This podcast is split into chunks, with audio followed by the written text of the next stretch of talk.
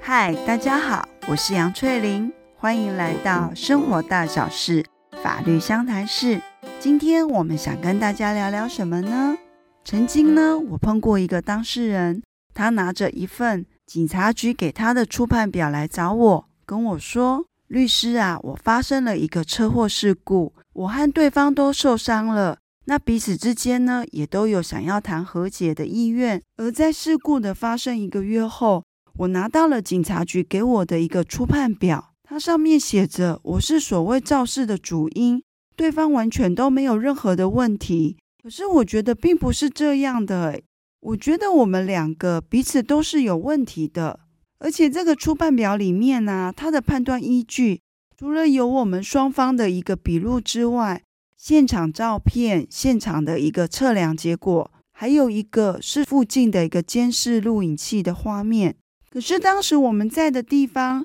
并没有监视录影器啊，那他这个判断摆明就是有问题的嘛。请问我可以用什么样的方式去对这样的一个初判表的结果表示不服气呢？不然要我以一个这样的初判表去谈和解，我实在觉得没有办法谈呢。从这个当事人所提的问题里面，我发现呢，有必要针对于车祸事故里面初判表，甚至于是所谓的鉴定意见书，它们是什么，有什么样的作用，以及经由什么样的程序才会得到这样的一份书面资料，我想这个都很值得跟大家来聊一聊。今天就带大家来认识车祸事故里面常常会听到的初判表以及鉴定意见书，他们在处理车祸事故的时候到底有什么样的重要性呢？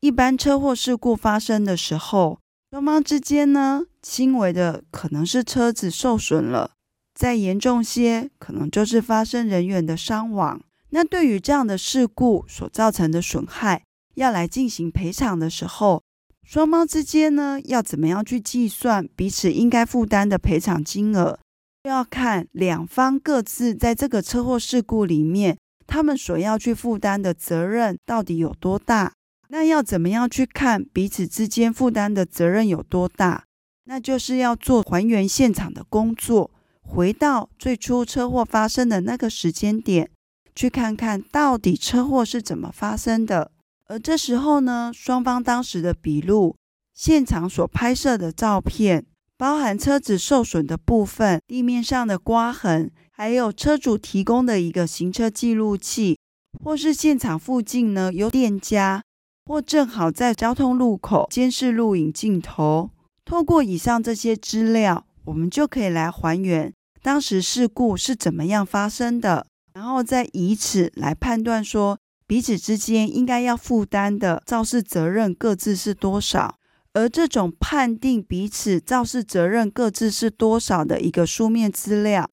一个是道路交通事故初步分析研判表，一般会简称初判表；另外一个则是车辆事故鉴定委员会，我们一般都是简称鉴委会的鉴定意见书。那我们接着来谈谈要怎么样拿到这2份书面资料呢？一般在事故发生的当下，警察来到现场收集资料，他想要知道事件到底是怎么发生的，他一定会问双方当事人，如果有目击证人的话，他也可以一起问，然后对于车辆受损的状况进行拍照，也会同时对于当时现场的附近环境整体的状况进行一个拍照。那如果当时车主有行车记录器，或者是现场有路口监视器或店家的监视录影机，而警察就会依据这些资料来判断事故到底是怎么发生的，最终做出初判表给双方当事人。一般来说呢，只要是事故发生的1个月后，就可以拿到这一份初判表了。虽然初判表上面会有警察认定说这个事故可能的一个肇事原因是在谁上面，但是他同时也会去提到，这份初判表是不能够作为保险业者在理赔保险当事人的一个完全的依据。如果对于肇事原因的判断还是有疑虑的话，那就要向车鉴会申请鉴定，或者是以法院最终的判定为依据。所以如果回到我们在最刚开始讲到的，有人问我说他对于初判表有意见的话，那他可以怎么做呢？那他就可以向车辆行车事故鉴定委员会提出要求鉴定的一个申请。在实务上呢，它所造成的损害，如果是单纯的车辆受损的一个财务上的损害，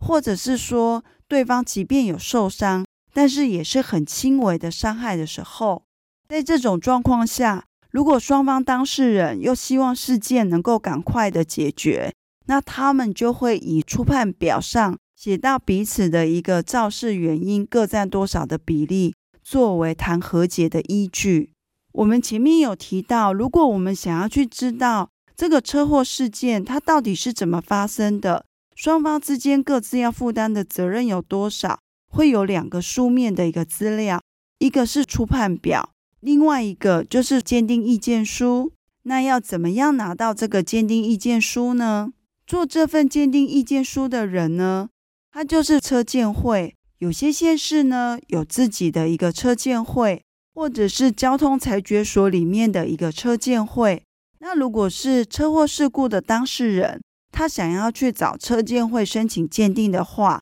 你就可以看看你当时所拿到的一个当事人的登记联里面，他会有特别的注明跟你说，如果你要申请鉴定的话，你可以去找哪一个车鉴会申请鉴定。而车鉴会呢会开始去启动车祸鉴定，他必须是要从当事人那边或者是警察机关移送来的，在这个事故发生的6个月内去提出申请或者是移送过来。但是如果是司法机关嘱托他鉴定的话，就没有6个月的限制。而在处理这样的一个车祸事故的鉴定，一般的收费一件就是3000元。如果当事人呢对于这样的一个鉴定意见还是觉得说有意见不符的话，他可以再提出复议。那这个复议呢，费用是2000元。车鉴会呢，在受理你的申请之后，要如何判断这个车祸事故的肇事原因？他所依据的资料，由警察当场去询问双方的一个笔录，还有现场图、现场照片，看看案件里有没有影像资料，包含行车记录器，或者是附近有没有监视的摄影机，用这些来进行判断。这时候你可能会提出一个疑问说，奇怪，他判断的一个资料不就跟警察都一样吗？那这样两者到底差在哪里呢？没有错，车鉴会呢，他所拿到的一些资料跟警察做初判表的一个依据的资料是一样的，但是车鉴会的差别是在于，车鉴会的组成成员通常会有道路工程或者是机械工程或者是法律方面的专家，而在他们决定要受理这样的一个车祸鉴定时，他会决定要开会嘛。开会的时候呢，他会邀请当事人，甚至于是如果有目击证人或者是当时做笔录的警员，他都会请他们到现场来进行一个现场的询问，透过更严谨说明的过程，然后再结合他们的一些专业所做出来的鉴定意见书。对一般人来说呢，这个鉴定意见书在判断车祸事故肇事的原因可信度会比初判表还来得高。而车鉴会呢，他在邀请当事人或者是相关的利害关系人来到现场开会议的时候，他的一个程序进行，首先他会就他现在手边所拿到的资料，那针对这样的一个车祸事故发生的一个原因经过先做一个说明，之后他就会开始的来询问当事人，问说这个事故到底是怎么发生的。有些当事人呢，他在这个部分的时候，他可能因为跟对方在关于赔偿金额上一直都谈不拢，所以变成说，当鉴定委员呢在询问说事故到底怎么发生的时候，他反而会发散式的一直去做攻击对方，或者是一些情绪上的谩骂。但实际上呢，这并不是鉴定委员所要处理的部分。其实想要了解的是事情到底是怎么发生的，所以当事人这个时候应该要去回想当时事件是怎么发生的，比如当时车子行进的时候，你是在什么时候发现对方的？你是突然看到他呢，还是很早以前就看到他了？这一些相关的资料其实才是鉴定委员会想要去厘清到底发生什么事。如果你只是一直在做情绪的谩骂的话，那反而不利于说鉴委会去厘清事情的真相，甚至到最后鉴定委员会会给你一个因为提供的资料不足所以无法鉴定，那这就没有办法达到你当初申请鉴定想要去厘清说到底这个肇事原因是什么，这个目的就没有办法达成了。所以提醒一下，如果说真的到鉴委会的时候，在问你问题的时候，请你回答事情发生的始末，这样鉴委会才有办法去厘清到底彼此的责任分担应该是多少。那鉴委会在开这个会之后呢，他会根据他手边所拿到的资料，包含呢原先警察局这边所有的一些记录，还有当天开会的时候当事人或者是一些利害关系人所做的陈述，用这些资料呢来判断到底整个肇事原因是该由谁来负责。那他所出具的鉴定意见书呢，他有所谓固定的一个格式，在最后面呢，他的鉴定意见里面不外乎呢就是这几种模式。一种是这整个事故的鉴定责任只在一方，另外一方完全是没有责任的。第二种呢是双方呢要各负一半的一个肇事责任。第三种呢就是一方是肇事的主因，另外一方是肇事的次因，那到底他们之间的比例是多少，有可能是37%，也有可能是46%，或者是28%啦、19%，这个都必须要看当时个案的整个状况下去做一个判定。那第四种呢，他就会去提到，因为资料不足，所以无法鉴定。而这个关于双方之间到底要负多少比例的肇事责任，这样的一个鉴定意见，在双方谈和解，或者是说法院在判定应该要负多大的损害赔偿责任，这都是一个很重要的参考依据。当然你也可以对于这样的一个鉴定意见书表示不服，你还有一次再提出复议的机会。那这时候就要问了，这样的一个鉴定意见书它对于法院是不是有100%的拘束力？法院是不可以为跟鉴定书不同意见的一个决定呢？其实所谓的一个鉴定书，它在法院不管是民事或者是刑事在审理上，它就是一种证据资料。对于法官来讲，在审理上还是要去进行针对这样的一个证据资料